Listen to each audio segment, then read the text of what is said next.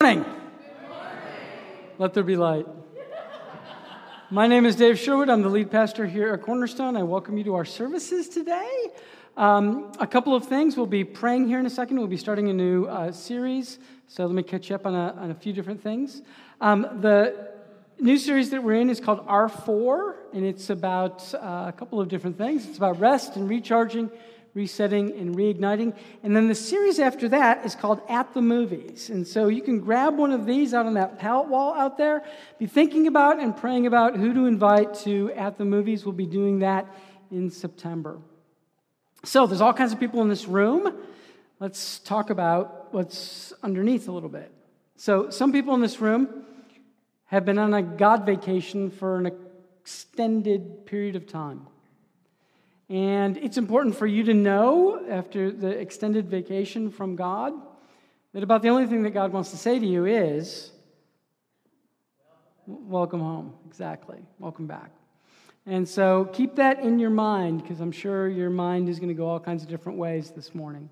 Uh, some people don't believe in God at all. So they're here and they're trying to figure that out. I was in those shoes at one point in time, wasn't raised in a Christian home, and so you're going to learn a little bit about God today, but you're trying to figure it out. Just kind of open up your heart, open up your mind, kind of experience things, be open to the experience of things. And for the rest of us, we're, we're Christians, okay? Um, which means that we're following the way of Jesus. But I do need to tell you, um, what we're going to talk about today, I, have gotten wrong my whole life. Um, which isn't fun to preach like that. What you want to do is you want to conquer something and then get up on stage and go, I got this thing down. um, so I'm very, I'm very humbled by what we're going to be talking about today. Um, and you might be as well. It's not as bad as it makes it sound that the person person from the previous service. So, uh, let me let me let me pray. Let me pray. Father God, we come before you in the name of Jesus, and Father, we know that um, for those of us that have been away from you for a while, that you embrace us with open arms, and you forgive us seven times seventy times seventy. And Father God, for those of us that um, that are kind of trying to be locked and loaded Christ followers. Um, there are some things that we realize we've neglected and we have to make an adjustment. And we ask, Father, that you'd be patient and you'd teach us and hold our hand as we try to make adjustments. And God, there's people in this room that, that don't know you at all. And we just ask that your Holy Spirit would introduce a little bit about who you are. Teach us, lead us, guide us, and direct us. We pray all these things in your name, Christ. Amen. So in Genesis 2 3, it says this. Now, this is the beginning of basically your Bible, okay? And so, what's going on is God's kind of laying down some of the big things. This is what's going on. This is who I am. This is who you are. That's what's going on in Genesis 2 3. It says this it says, Then God blessed the seventh day. He had created for six days, came to the seventh day. He blessed the seventh day and he sanctified it because in it he rested from all his work which God had created and made. Now, if you're like me and you weren't raised in a Christian home, you know, you've got all these gods, all these religions that you might pick through, and, and there's different descriptions of different things. But I, I enter into Christianity, and this is one of the things that you read relatively early on, because you start in Genesis and then quit in Leviticus. But you, you, you can get a bite in the beginning. And so I'm reading, and I'm like, okay, that's interesting. Here's this God who is very busy saying things and very busy doing things. And then one day he stops all the talking and he stops all the doing and he disengages. And notice a few other things, not just about him, but about what he says about this time slot. It says that he blessed it and he sanctified it. Well, to, to bless something is to basically, you, usually you're blessing a person, and when you bless a person, you're basically giving them some sort of gift. Okay? But when you're blessing a thing, it's that you're saying that that thing is supposed to be a blessing. More than that, when he says that he sanctified it. Sanctified just is this fancy schmancy word that basically says, I've taken this thing, this object, this whatever, and I have intentionally placed it for a very specific purpose. So early on in the Bible, you realize that there's, there's this God who talks, who makes things, and then disengages from all of that to just be. And you'll find out more about the intention of what Sabbath is. The other thing that he does with this day is he, he basically says this day is this unique gift and that it's set apart for a very specific purpose. In my own case, the question then becomes something like this What have I ever done with Sabbath? It says this in Deuteronomy 5:15, picking up this Sabbath thing again and explaining it a little bit more. If you've ever seen the Ten Commandments movie, if you've ever seen Prince of Egypt, you know that Moses leads his people out of Egypt. The Israelites were enslaved in Egypt. And so they're released from that, and they're going to end up in the promised land. But in the in between time, they're given some instructions. And listen to this You shall remember, speaking to those people, you shall remember that you were a slave in the land of Egypt. But the Lord your God, brought you out of there by a mighty hand and an outstretched arm. Therefore, this is interesting, the Lord your God commanded you to observe the Sabbath day. Now, why? What, what's the point? Well, he's, he's telling these, these slaves that are about to become landowners, He's saying to these slaves, I want you to, right now, while you're in between Egypt and the promised land, right now, I want you to understand that Sabbath day that you heard about in Genesis, that Moses explained to you what it was all about. It's a remembrance, and it has a very specific purpose. Now, I want you to think about the context of all of this. You excited? All right. I want you to think about the context of all of this. So when you're a slave, it's all about you. And let me explain that. It's all about somebody else, right? It's all about some master, because you're a slave and they own you. Being a slave is, it's all about my parents' agenda, or it's all about my spouse's agenda, or it's all about my boss. It's all about somebody else defining me and telling me what to do and what to think and how to. And you've been set free from all of that. Because you kind of lose your identity in all of that. But here's where things get tricky. But they're going to the land, they're going to the promised land. Well, what's going to happen when they go to the promised land? Well, if they're not careful, something can go sideways because over here you're a slave, and over here you can become a sovereign. Well, what do I mean? I mean, you can get to the land, and if before it was all about you, whoever that person is, when you get to the land, it becomes all about me. It's my land. I've been set free. It's my time. It's my stuff. It's me, me, me. The unholy trinity me, myself, and I. Okay? And God is basically saying, in this in between time, before you get to the promised land, and since you've come out of slavery, I want you to remember this one day because that day isn't about you and it's not about me. That day is about us, about you and God. That that day was set apart, set aside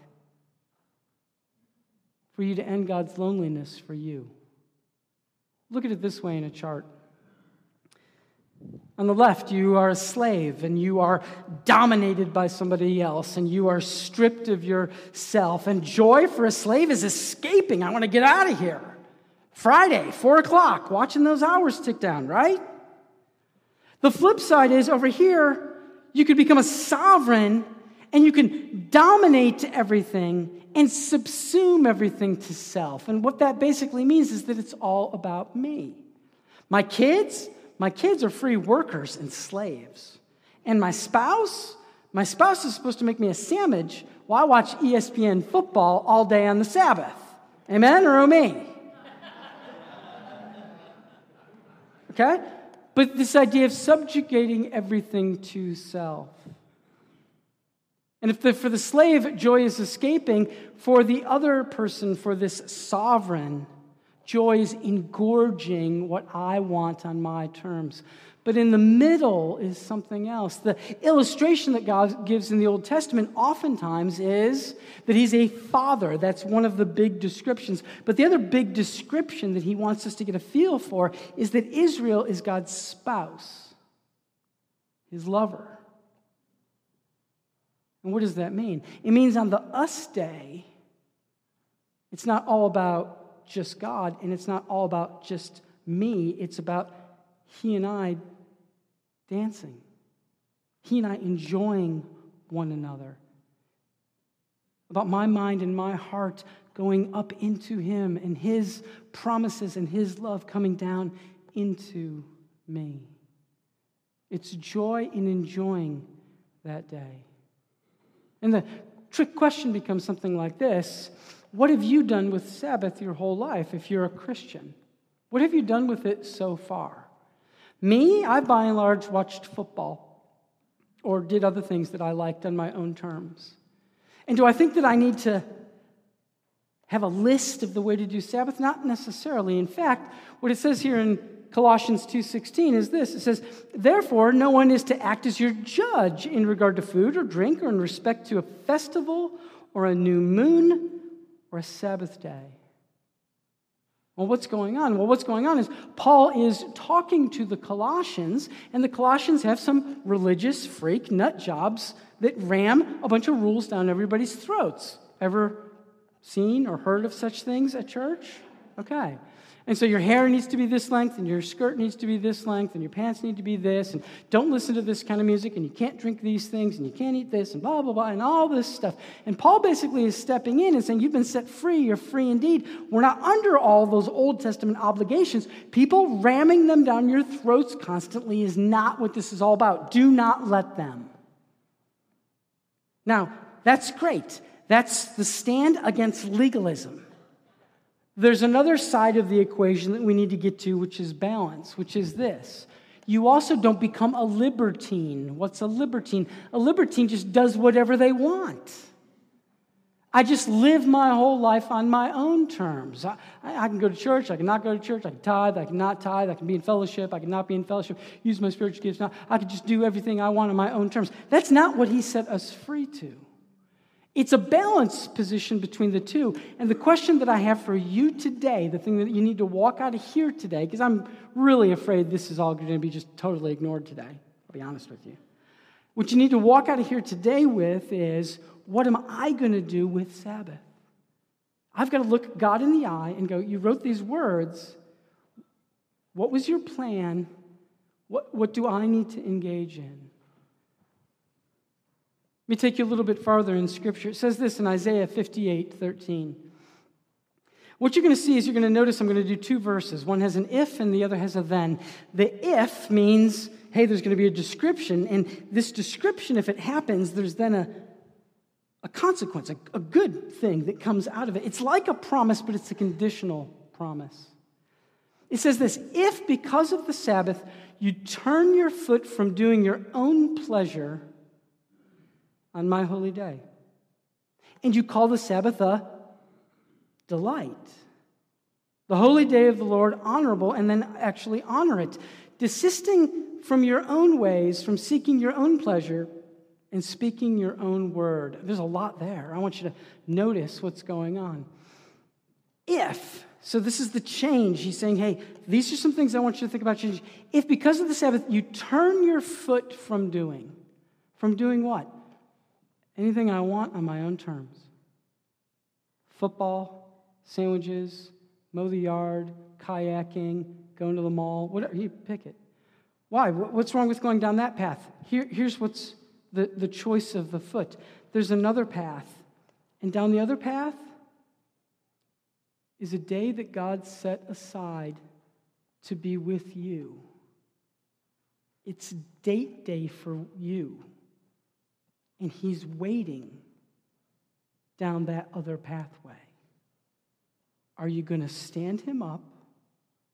Are you going to ghost him? are you going to leave him hanging? Because that Sabbath thing that he described in Genesis, he made that day to be with you. In the passage, some more. Turn your foot from doing your own pleasure on my holy day, and you call the Sabbath a delight. A delight. He's saying you've got to have the right attitude about Sabbath. If you think it's a bunch of rules, okay, back, back in the day, I remember, you know, you couldn't buy alcohol on Sundays because that's going to, you know, make you love Sabbath and you couldn't go to the mall till noon. And let, you know, let's come up with a whole bunch of rules to force people to do Sabbath by kind of cleaning out whatever we think is, is, is, is a fun distraction. No, the idea is that you've got to view Sabbath in a very specific way. You've got to view it as delightful. You've got to be standing on this pathway going, I could do all of these things, and they'd be fun, but you know what? That's better. Not just better like morally or spiritually. No, no, no. I, like that's really better. Like that's delightful. That's awesome. That's incredible. Notice more in the passage. The holy day of the Lord, honor it. It's honorable and honor it. That, that you're going to say, God, I'm, I'm committed to you. This is a relational thing that you've asked me to do. And if you've asked me relationally to do this thing, I'm, I want to honor it because I want to honor you. Now, notice that people can honor it and not honor him. You could go through the motions. I mean, we, we all do it sometimes on Sunday, right? We, we sing the songs and we don't mean it. We're just an autopilot. The question becomes this honorable thing to actually honor it, to actually engage it. Then it says, desisting from your own ways, not insisting on your own ways. We all do that plenty, right? But desisting from my own ways. And then notice the depths of this, not just the from seeking your own pleasure, we've already talked about that. It says also from speaking your own word. Well, what's going on? Well, what's going on is God wants to go so deep into Sabbath with you that it's not just about where you are and what you're doing with the time, it's about what's going on in your mind and what's going on in your heart because he's got this day of delight planned for you, full of worship and festivity and fun and frolicking and, and all of this. But what would it mean? What would it look like to shut down my mind? To shut down my anxiety and my heart and my fears and my what would it, what would it be like to actually pull all these things down and open myself up to loving Him. If I can get into delight mode, if I can get off of the path of my own pleasure, if I can actually shut down my mouth and insisting on my own way and enter into something else, then some things happen. It says this in Isaiah 58 14, the next verse. Then you will take delight in the Lord, and I will make you ride on the heights of the earth, and I will feed you with the heritage of Jacob your father, for the mouth of the Lord has spoken. So, what is Isaiah saying to these Israelites? He's saying a couple of things. One is there's delight out there. Okay, there, there's this really cool, delightful, dynamic thing, but it's in the Lord. Take the delight that is inside of Him. He wants to give it to you, but you need to be in Him and not in everything else, not in your own head and in the NFL and in whatever. You got to be in Him. And it continues on. It says, And I will make you ride on the heights of the earth. Well, what does that mean? Well, it's got a couple of dynamics to it. So the ride is like a ride in a chariot. That's what the imagery is supposed to be. And, and the imagery is up on the mountains. Now, a couple of things. A, the average Israelite did not have a chariot. And B, you don't take chariots out into the mountains, they, they would slide and break and fall apart. But the imagery that he's giving is God wants to take you on a date. He's going to pick you up in his car. He's going to take you up into the mountains. Because in the mountains, what happens? In the mountains, you get to see the world from God's perspective. In the mountains is beauty and stillness, and solitude and quietude. Because in the mountains is something else. And so God basically says, I got this date day. I want to take you for a drive. And then more, I will feed you with the heritage of Jacob your father. So, date day, God wants to take you for a drive and he wants to buy you dinner. What's he going to feed you? The heritage of Jacob. Well, who's, who's Jacob? Well, Jacob, you can basically say, is the top of the pyramid of the people of Israel, the, the great patriarch. And so, everything that's happened with Jacob and other followers of God, all those promises God wants to feed to you. He wants to feed you his promises of love and compassion and patience and wisdom and goodness and grace. He wants to feed you all of those. But if you drive by and don't enter into Sabbath, he can't feed you and he can't take you to the high places. And the difficult thing for me is how many Sabbaths have I lost? I did sort of Sabbaths, little, little piecemeal Sabbaths. A little bit of church, a little bit of worship music, a little bit of prayer, until I get bored. I never really thought about, hey, I need to actually get to a one in seven. And why does this matter? Well, let me go back again. When, when, when God is taking the Israelites and he's taking them from Egypt and he's going to put them in the promised land, he's doing a couple of things. He explains the land that I'm about to give you, it's not your land, but I'm giving it to you rent free but it's my land. And you can stay there if you stay connected to me. And more than that, he says, you're going to make some money when you're in the land. It's a land flowing in milk and honey. And you're going to have crops and all kinds of things. But I need you to understand that everything that happens in that land, because it's really my land, I own all of that. And you can keep 90% of it, but 10% of it is mine. I own it. Don't steal it from me. And when I was a non Christian, I'd be like, well, you know, what is this tithe stuff? What do they do with that 10%? And you find out. Basically, God says, take that 10%. I'm going to I'm to receive that 10%. And then if you read the Old Testament, he's going to deposit that 10% back into the lives of the Israelites for all their feasts and festivals. It also takes care of the priests and it takes care of benevolence. But that's what the tithe is for.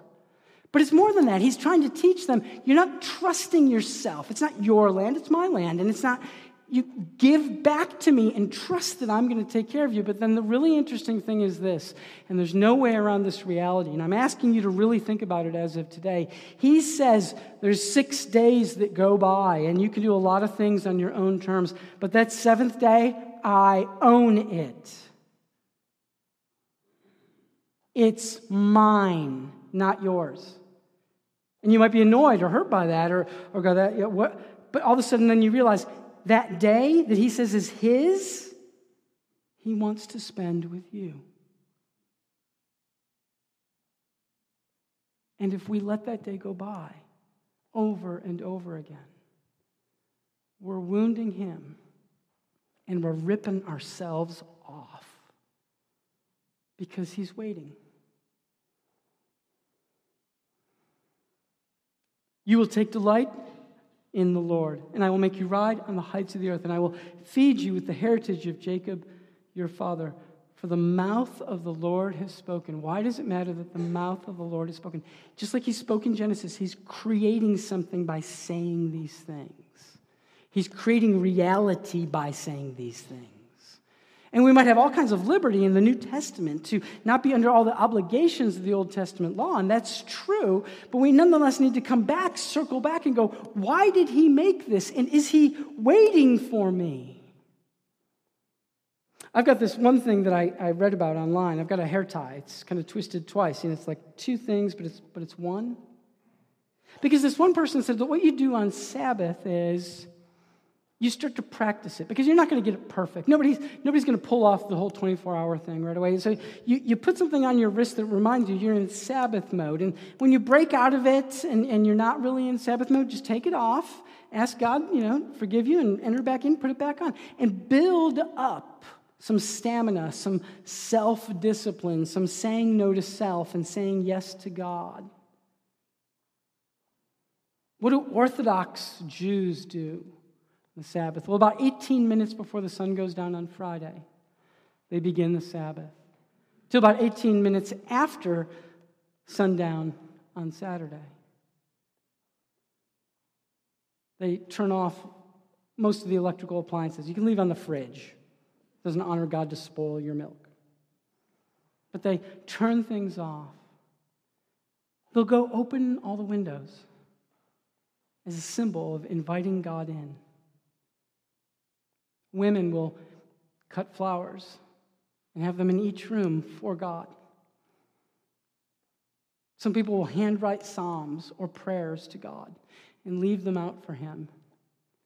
They open up the Word of God so that God can get a chance to be heard that day. They, they celebrate. They've got cool festival kind of like food for that 24 hours. And they enter into it as a delight. And you think about our world and how, how weird it, it, is. The Romans didn't understand the Jews. Certainly, the Egyptians didn't understand the Jews. Eh, the Assyrians didn't understand the Jews. What, what are the, what, what, what are these weird people that take a day off? Because back then, you just worked your seven, and then another seven, and then another seven. Well, they're unique people. Well, what's unique about them? Well, you know, they've got this God thing going on, and they need a day off. Well, who needs a day off? I mean, you go, you sing some songs, you go to the temple, you, you know, throw a couple of bucks, and you hit the road. No, not, not for them. What do you mean, not for them? Well, they're, they've got a whole day that they say they, they don't own. They say God owns it. And that God owns it for them to be loved and to connect to Him and to love Him back. What? Think about how weird it would be if in the world right now it wasn't. We have a lot of, you know, kind of shadows of Christianity in our culture. But what if none of that was there? How weird would they think that we take this day and we give it to God? And more than that, why don't you start thinking about what would happen if you actually did this? What would happen if you were actually intimate with God for like this 24 hour cycle? And the weeks went by, and the months went by, and the years went by. How much of a different person do you think you would be? Your anxiety levels going down, your anger going down, your maturity rising up, your joy, your hope, your compassion, all of it coming into flowering. But we pass by.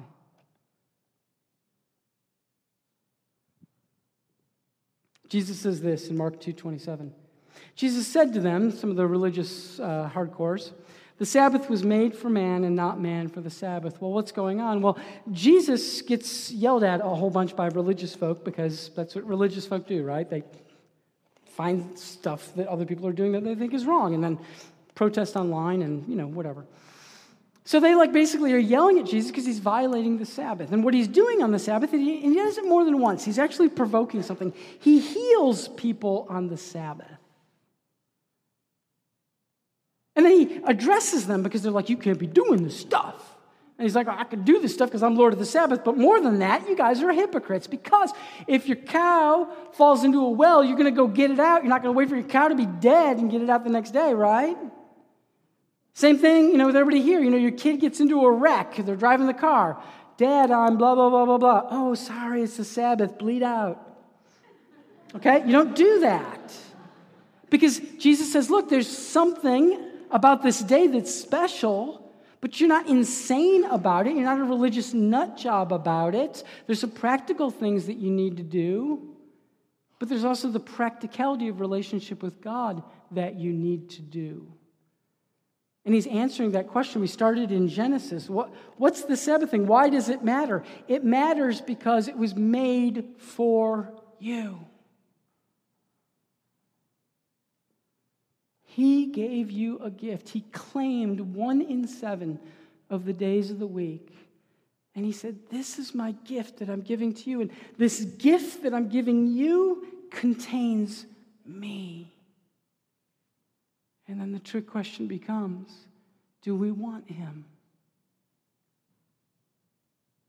And do we want him in a deep way? Amy and I, when we lived in Ohio, would go to this cabin you know, uh, once a year. And when we go to the cabin, we, had a hot tub. It was great. We could grill. We did a lot of snuggling. And And it was the coolest thing. And the great thing about that time is I'd be saturated with the experience of being with my wife for like a week. And it's all fine and good that I spend some time with her here and there. But when I get a whole week with her, we sing together, we read scripture together, we pray together, we hang, we're, we're more intimate, we're more connected, we're more in a way that doesn't work if we just kind of pass by and have these little momentary fragmented. And God knows this, and so He builds Sabbath to have a saturation point. If you take water and you take a tea bag and you put the tea bag in and pull it right back out, nothing has happened, right? But if you put that tea bag in and you let it steep, that water gets stained and saturated. And what would it be like if you took this big chunk of time and God's love was in it, and His compassion, and His hope, and His dreams for you, and His word? What would be your life? And that's what He wants for you. So here would be some suggestions to apply things. Plan Sabbath like you would a date. Plan it. Open up windows, light candles, get flowers, write God a poem. Go someplace, in the high places maybe, and experience God. And however you best experience God, for different people, it's different things. It's singing, or it's creation, or it's art, or. And you might think, well, you'd mentioned, you know, I can't just do my own pleasure. I, can I kayak? You can kayak if it's not about you. If it connects you to God, go kayak. Can I garden? If gardening connects you to the earth and it connects you to God, garden your heart away. But if you're a farmer and you're trying to get a pass on working some extra, no. What if I'm tweaking my hot rod? If you're tweaking your hot rod and you're in God's presence and there's worship music playing or whatever, tweak your hot rod. But if you're a mechanic, maybe not. It's not about what, it's about how and when you're doing it. And whether you're getting to that deeper place that He wants. Practice shutting down. What does it mean to shut down? It's hard. It's hard for me. Okay, internet, I immediately get answers. There's no dial up anymore. There's no, you know, just boom. What does it mean to shut down? And have it not be about my own thoughts and my own feelings, but to be about God, His thoughts, to dance with His feelings, to sing like we did this morning, but not sing so that my spirit and heart open up, but to sing so that His does. Learning to focus, learning gratitude. It takes time. Find what gets you focused. What are the catalysts that really work for you to connect to God? And it's different for different people. For me, wandering out in the woods works great. My wife has talked about she feels God when we do hospitality, when we have people over to the house, when we're feeding homeless people. That's when she feels God. That doesn't work for me. I get really distracted. My point is simply this that you do what you need to do. So maybe you need to volunteer at the homeless shelter on your Sabbath. Maybe you need to bake pies for the police department. All kind, find what's your catalyst to be connected to God, but then shut down the distractions and make sure that that path that you're walking as you're trying to build this whole day for God, this path that you're walking, you're not taking the path of insisting on your own way, but you're taking a path that's headed into God's loneliness for you, His love for you. Enjoy the gift and remember nobody gets it perfect. That's not the, the aim today is not to get it perfect. The aim today is this that don't, don't settle for, hey, I showed up at church for an hour, an hour and a half. And that, that, that, that got it done. To be honest with you, you were very distracted by my poor preaching abilities and the awesome band. Okay? What about just you and God one on one? Going to that deeper place.